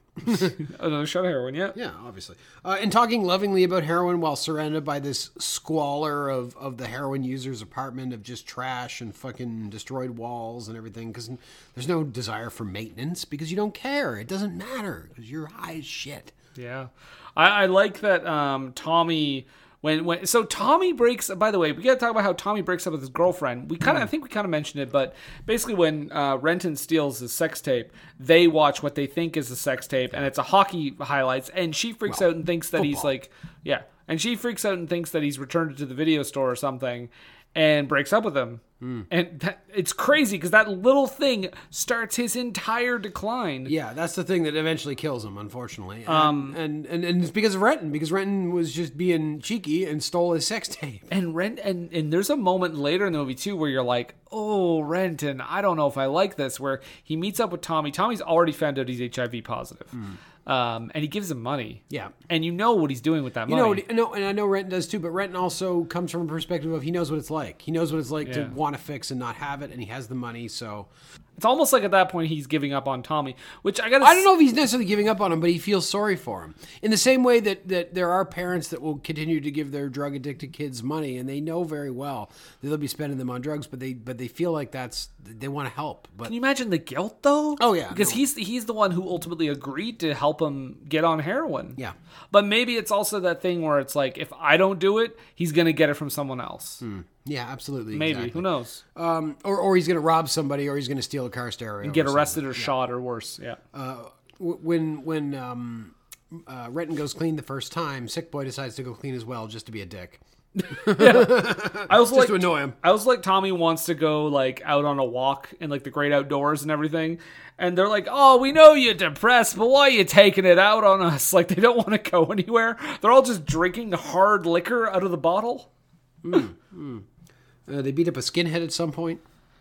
They beat up a skinhead. All right, was it Begbie maybe? Or I don't think it was it a skinhead or just a guy in a bathroom in the bathroom. No, there, there was a dude at one point that had because I wrote down and I don't understand what I was trying to say. I said wrote shot that dog to fuck with what I assume is a skinhead. Okay, I don't know what I was saying, but there was a dude that was like wearing like he had a shaved head, he was wearing the red suspenders, and he had like boots on, and he kind of looked like a skinhead. And that doesn't necessarily mean he's a Nazi, but he's definitely a, a skinhead slash bonehead. they have a system in place um, to drop off people who put uh, OD at the hospital. That Mother Superior guy has a guy show up. Yeah, cab. picks him up in a cab, drops him at the hospital, and then they take him from there. Which b- I just want to say though, there's a good fake out because he says like, "Oh, uh, I guess I need to call you a taxi." We cut to an ambulance, but it's got nothing to do with um, him dropping him off in the middle of the street. Uh, Ewan McGregor when he ODs. Quick sidebar. I was reading on Twitter the other day, and I follow a, an account, Brennan, called uh, Conservatives Getting Owned, and, and sometimes they post some funny stuff. I read that the other day. Yeah, and there was a um, uh, uh, one that made me laugh where somebody talked about it was Bernie Sanders who had posted about like it's ridiculous that people can't get like uh, uh, you know health care and a ride to the hospital, and the guy resp- somebody responds to him with, "Do you think?"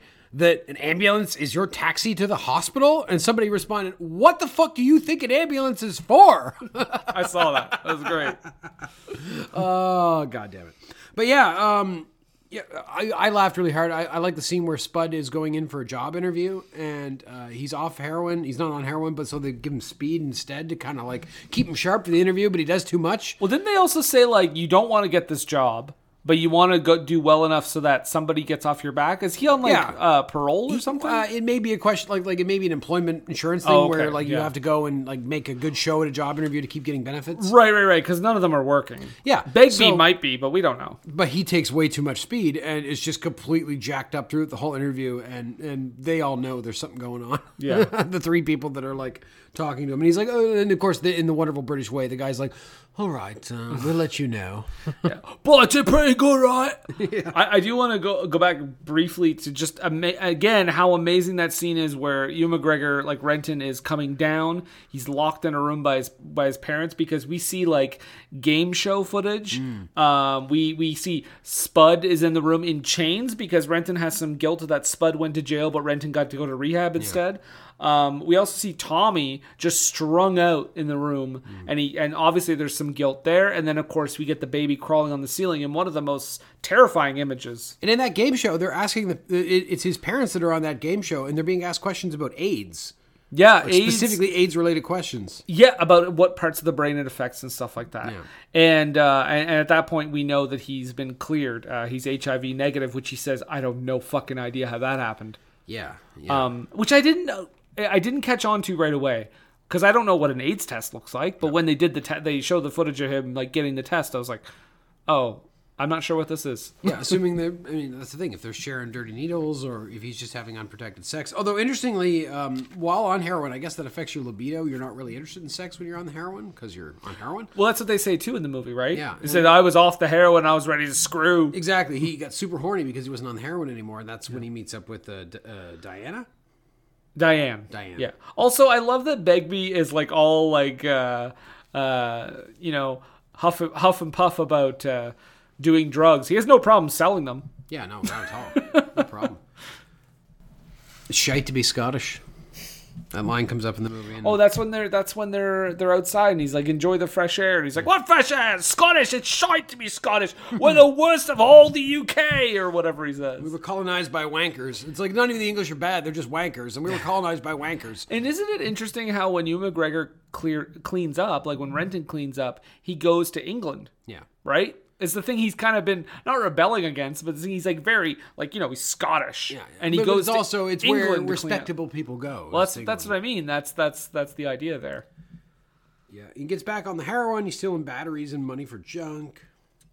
By the way, I love when Ewan McGregor. I, I didn't I didn't write this down, but one of his lines he says to Mother Superior, he says. I'm gonna, I'm gonna quit the junk or whatever, and he says, "Oh, I've heard that before." He's like, "I'm gonna do the sick boy method." Sick boy's passed out on the floor. He's like, "Yeah, that's worked well for him, huh?" And then Ewan McGregor says, uh, "Yeah, but he is of a of a low moral fiber." And he's like, "Yeah, but he knows a lot about Sean Connery," and he's like, "That's hardly a substitute." That is true. it's a great exchange. Uh, sick, but but sick boy makes like drugs his lifestyle because at one point he has a fucking like false heel on his shoe that he keeps his fucking his shooting kit in with his needle and his uh, spoon and everything. Yeah. Yeah, that's pretty cool. Uh, you're a pretty cool dude. We would have invited it. We would have injected vitamin C if they'd have made it illegal, just to show the kind of fiends they were. Oh, Jude, when they go and rob that American on the first day of the Edinburgh Festival, That's what I was talking about when you talked about the skinhead. I thought that's who you were referring oh, to. no, no, that guy wasn't a skinhead, but they just beat the shit out of him. They just fuck him up. Well, Begbie does. Yeah, Begbie does. Well, 'cause Which Begbie's is a funny fucking because psycho. again, Begbie is like doesn't like not into drugs at all. But he beats the shit out of him, gets some money. He's just casually, even like you know, spreading out the money amongst them. And as Ewan McGregor leaves, he's like, "Don't go spending it on smack now." yeah, By the way, Begbie also has a um, crying game moment in this movie.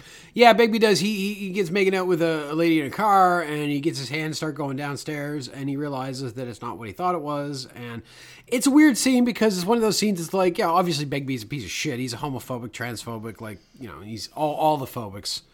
Um, but also it's it, it's you know it's like uh, I, I- I think a responsible trans person in this age would probably give somebody a heads up before they got to that point simply because for their own safety But then That again, they wouldn't it- want a reaction like that because baby could have easily murdered that that, that woman Yeah. Oh, yeah. Yeah. I actually was surprised Yeah. he didn't beat her, beat her up.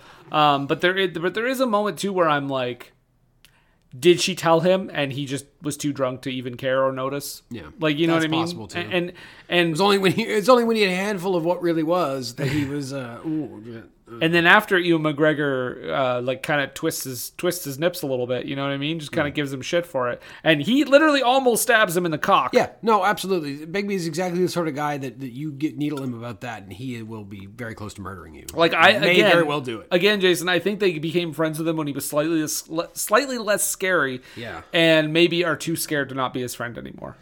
Yeah, exactly. They, they just yeah, exactly. they fear his wrath, which is again why I'm so looking forward to the sequel because uh, as Ewan McGregor, I would fear his wrath. The idea of going back home or going back to England and seeing these people again, yeah, I would be afraid. of that He's guy. he's more unpredictable than a drug addict. yeah, I- yeah, exactly. The drug addicts in this movie are are, are puppies compared to this guy. They just want their shit. They don't want to fuck anybody up. He just wants to fuck people up for no reason. No reason. He's a shit disturber. He is a total shit disturber. His poor parents, Renton, like, and, and I, I like seeing them in this movie because they remind you that yes, the, the drug addicts do put their parents through a lot, especially young ones, you know. And that they, but they they continue to love him no matter what happens throughout this movie. They never abandon him. They No. never fucking kick him to the curb. No, I mean, And they- they may put be him in that- rightfully justified in doing so. They put him in that room and put him through it.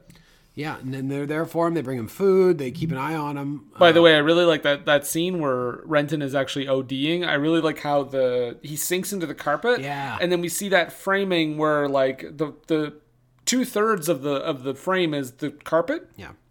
as if he's still stuck in it. And that's the whole time he's going to the hospital and everything. And that's when Lou Reed's Perfect Day is playing, and it's just such a great scene. It's so, well made. The whole movie Yeah, this whole movie, man.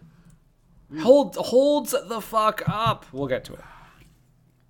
good use of music as he hallucinates, but good use of music in this whole movie. As I said before, it's just it's banging. It's it, it is very '90s, I think, but like it doesn't matter. It's it's it's so perfect for this movie that that it does. You know, because we've seen plenty of movies that you know maybe the music is like dates it, like Spider Man, uh, for instance. Yeah, nineties in a good way. Like not Yeah. nineties in a like oh, remember when this was popular in the Like, it, nineties? it kind of reminds me a little bit of like something like Run Lola Run in the same way, where it, I still haven't seen that. That's a great movie, but like where it has this thumping techno soundtrack, and there are scenes in this movie that have that sort of thumping techno soundtrack, um, and it feels of that era. But like I say, it, it works for what this movie is. is that a um is that a blind spot possibly? Yeah, that'd be a good blind spot. I haven't watched Run Lola Run in a while, so I would love to watch it again and see if it holds I up. haven't seen it all. All right. And, I, and specifically because I, the reason I watched it, Brendan, was because there's a Simpsons episode that does it where Lisa is trying to get something done, and there's three different variants of the uh, uh, thing she's doing depending on what happens, and it has the same kind of thumping soundtrack as making a direct reference to it. I forget which episode it is, folks. If you know, tell us. I will say I could that look it up, but I'm not gonna. in in French class, um, they had us watch uh, Amelie, Oh, that's a great movie. but about ten minutes in, the teacher realized probably not appropriate for people at this age level. There's a lot of nudity. And uh, it, they quickly turned off that tape. Although now if you that ever I- want to see a French teacher nearly have a heart attack, That came out in what 2001. Amelie was no, that was like well maybe like two thousand maybe. So it has been. It's been 20 years since I saw it then. 'cause I Yeah. think I saw it shortly after it came out on DVD, and I remember liking it. It's a weird movie, but it's fun. From what I remember from that French class, yes. Yeah. So back to uh, this movie. Um, Yeah, not Amelie. one thing they do that kind of calls back to another movie we've watched uh, um, is Kess. They make a little, a little bit of a callback to Kess, where Begbie makes fucking Renton go out and put a bet on a horse for him. But unlike uh, the young boy in Kess, who goes and spends the money on chips for him and the Falcon, he does go put the bet and gets it, and they win a bunch of money on the horse race, so they go out that evening, which I thought was cool. That that's an interesting twist because I thought that what was going to happen is he was going to do it wrong or he wasn't going to do it. And then again, the later thing where they do the drug deal, I feel like I've I was like, oh, it's going to go wrong. But they kind of they kind of turn that on its head a little bit. Yeah, no, that is cool that they that he went those direction with both those things. That maybe I, I don't know if that was a direct reference to Cass, but that's what I read of it, anyways. I mean, I'm sure Danny Boyle has seen Kess. I mean, shortly. Yeah, and we talked about Begbie at the end of the movie. Fucking glasses the guy with a s- over a spilled drink. Oh, I did see. So I'd never heard of this before, but I w- one of the uh, many uh, things that I watch that I enjoy is GiantBomb.com, uh, which is a video game website about video games, and. In the course of, of their uh, existence, As opposed to a video game website about horror movies. Exactly, uh, which they sort of had at one time. But um, so they have a lot of fans in the UK, and the fans because not so much now, but in the old days, like Giant Bomb would like they would drink a lot. They would often be drunk on stream, and they like to drink weird liquors and stuff. And so fans have sent them bottles of Buckfast, which I saw a bottle of Buckfast in this movie. Buckfast is like the cheapest shit you can buy. Uh, it's like really strong, like fortified wine. It's the it's like it's like Thunderbird is here. It's like a hobo drink, I think, but it's it, it's iconic in the UK. And I was ha- very happy to see a bottle of Old Bucky uh, on the sink A bottle of Bucky. Yeah, absolutely. Um, yeah, so that's pretty much all I got. I mean, and then he takes off, and I am compelled to find out what happens in the sequel. I'm really excited to watch the second Yeah. one, and we will, we will soon, um, soonish. Um, okay, well, let's get into. I just want to get into a little bit of the the, the crit- critique of this movie, because this movie does go to the Oscars. It is actually nominated for one Oscar, does not win though. Can you guess the one Oscar that is nominated for? Best adapted screenplay? Yes. And the winner that year is a little movie called Slang Blade. Ah, mm-hmm. I like it. Fry potatoes. Um, and it goes to the BAFTAs. It is nominated for one uh, award and wins another. Can you guess what it is nominated for and does not win? Uh, best actor, Ewan McGregor. No, it is nominated for Best British Film. Oh. Um, but it is won that year by a movie we already talked about, The Madness of King George. oh, I was afraid you were going to say The English Patient. No, no, you're in the clear. Um, and it does win. What what award do you think it wins? Uh, best soundtrack. Best adapted screenplay Oh, Well, at the BAFTAs. obviously. Yeah. Um, Roger Ebert liked this movie. He gave it three out of four stars. He says uh, it praised its portrayal of addicts' experiences with each other. Um, Kenneth Turin in the Los Angeles Times said, "In McGregor, the film has an actor whose magnetism monopolizes our attention no matter what." Uh, Janet Maslin from the New York Times says Train Spotting doesn't have much narrative holding it together, nor does it really have the dramatic range to cope with such wild extremes. Most of it sticks to the same moderate pitch with entertainment value enhanced by Mr. Boyle's savvy use of wide angles, bright colors, attractively clean compositions, and a dynamic pop score. Seems like a little bit of shade there. um, we already talked about Bob Dole. No, he didn't like it. Bob Dole didn't like that movie. Bob Dole doesn't care for heroin. Bob Dole never did. Andrew McDonald did respond to that Bob Dole comment, though, the producer, uh, by saying, uh, We were determined to show why people took drugs. You had to show that it was fun and that it was awful. Yeah, I agree. Um, to which Boyle also, Danny Boyle also chimed in and said, It's the music and humor that makes people feel like it's glamorizing drugs. Yeah. Yeah. Um, yeah, and despite the controversy, I mean, this movie is a phenomenon. This is a juggernaut of a movie. Um, it cost 1.5 million pounds. That's the budget. Hmm. In pounds, it made 48 million.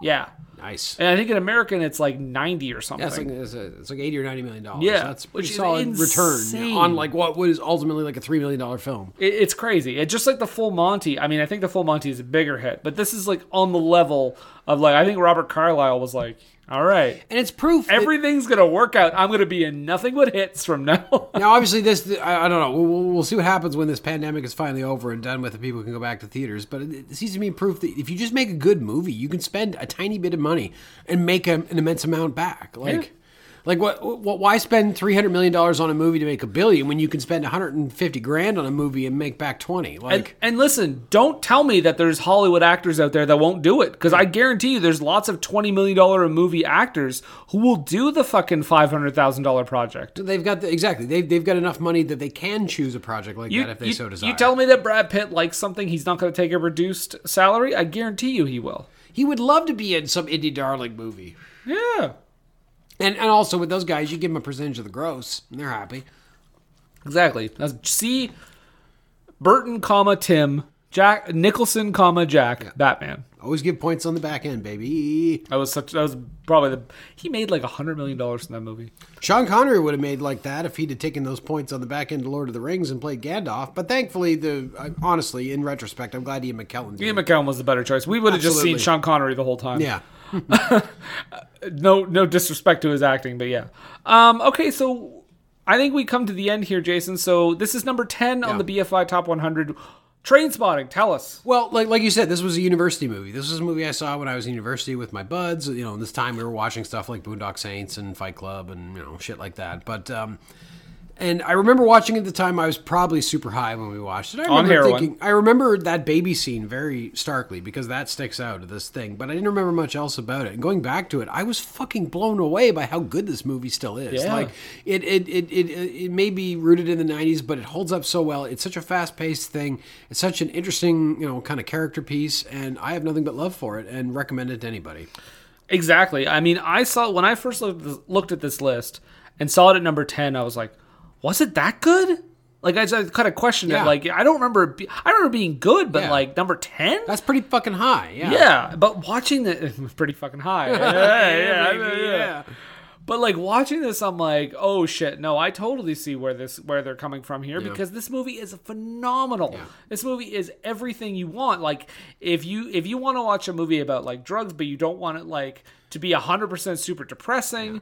Um, if you just want good acting, if you just want good like like filmmaking, like this is all of that comedy. It's ever it's all there. Yeah, you, you do this with a double feature of Requiem for a Dream, but you do Requiem for a Dream first, First. so that you can leave, you know, on a kind of a positive kind of feeling. Are they out. doing heroin in Requiem? Oh yeah. Okay, is that what is that the Because, drug of because, choice? yeah, or are they because just doing Jared everything? Leto's character near the end of the movie loses his arm because he's Right. been just injecting it in so much and it got infected. Right, right, Yeah. right.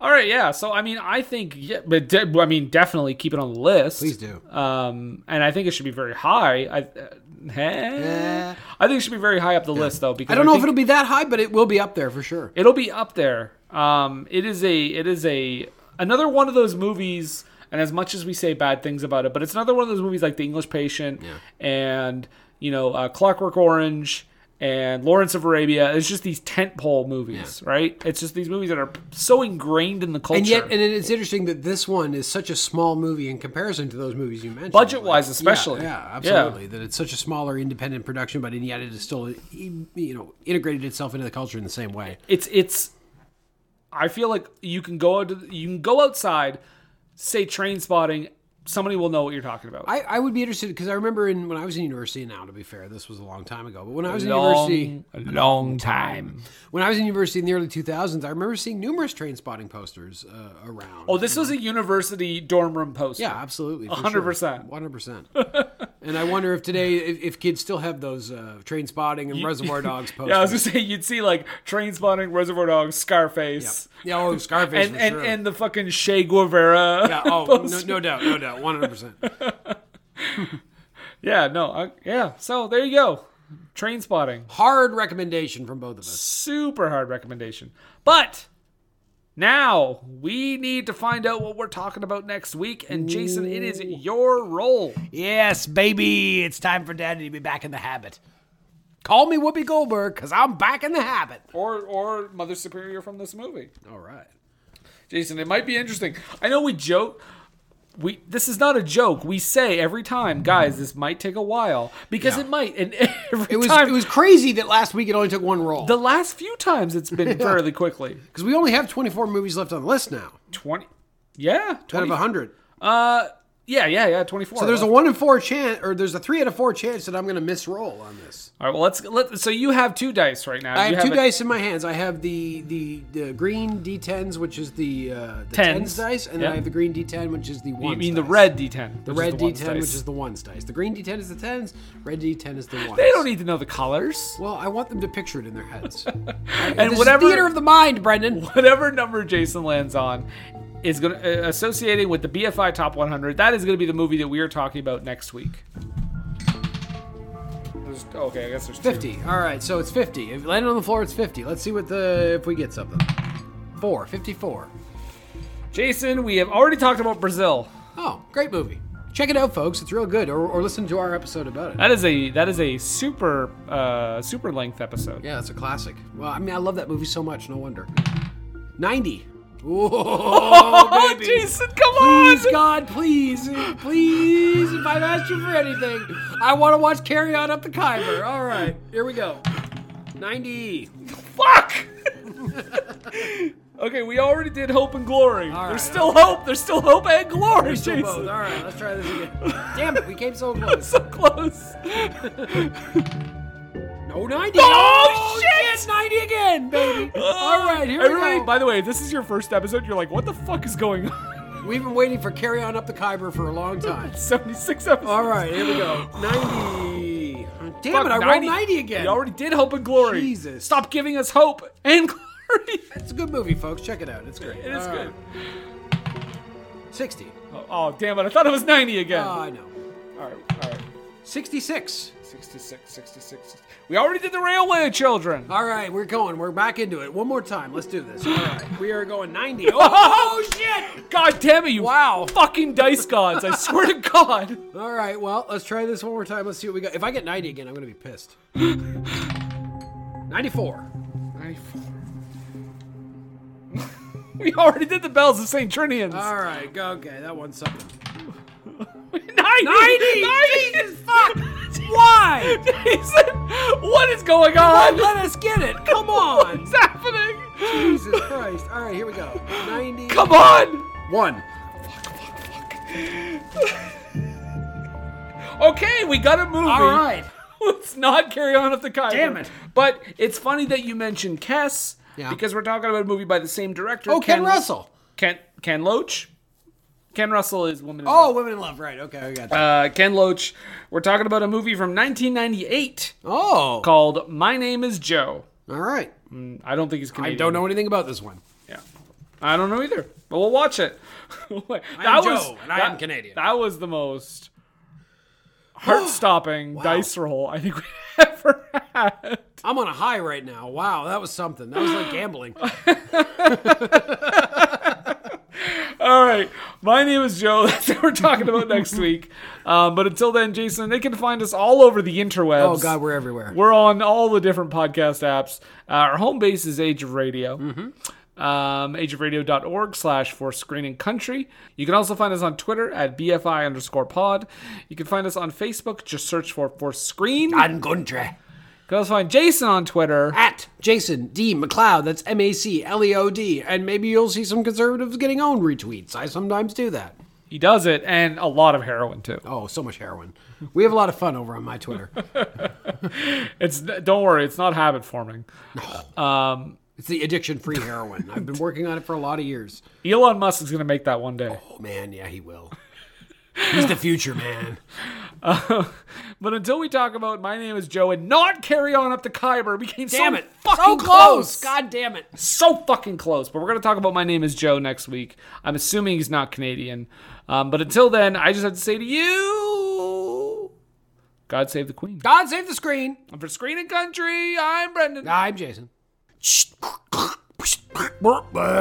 Oh. Oh, it's such a perfect day.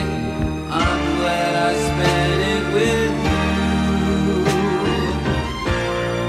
you. Oh, such a perfect day. You just keep me hanging on. You just keep me hanging on.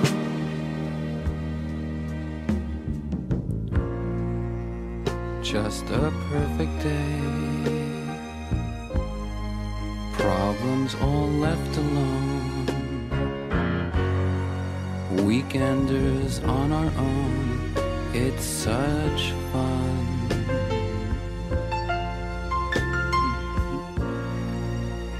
Just a perfect day. You made me forget myself. I thought I was someone else, someone good. Oh,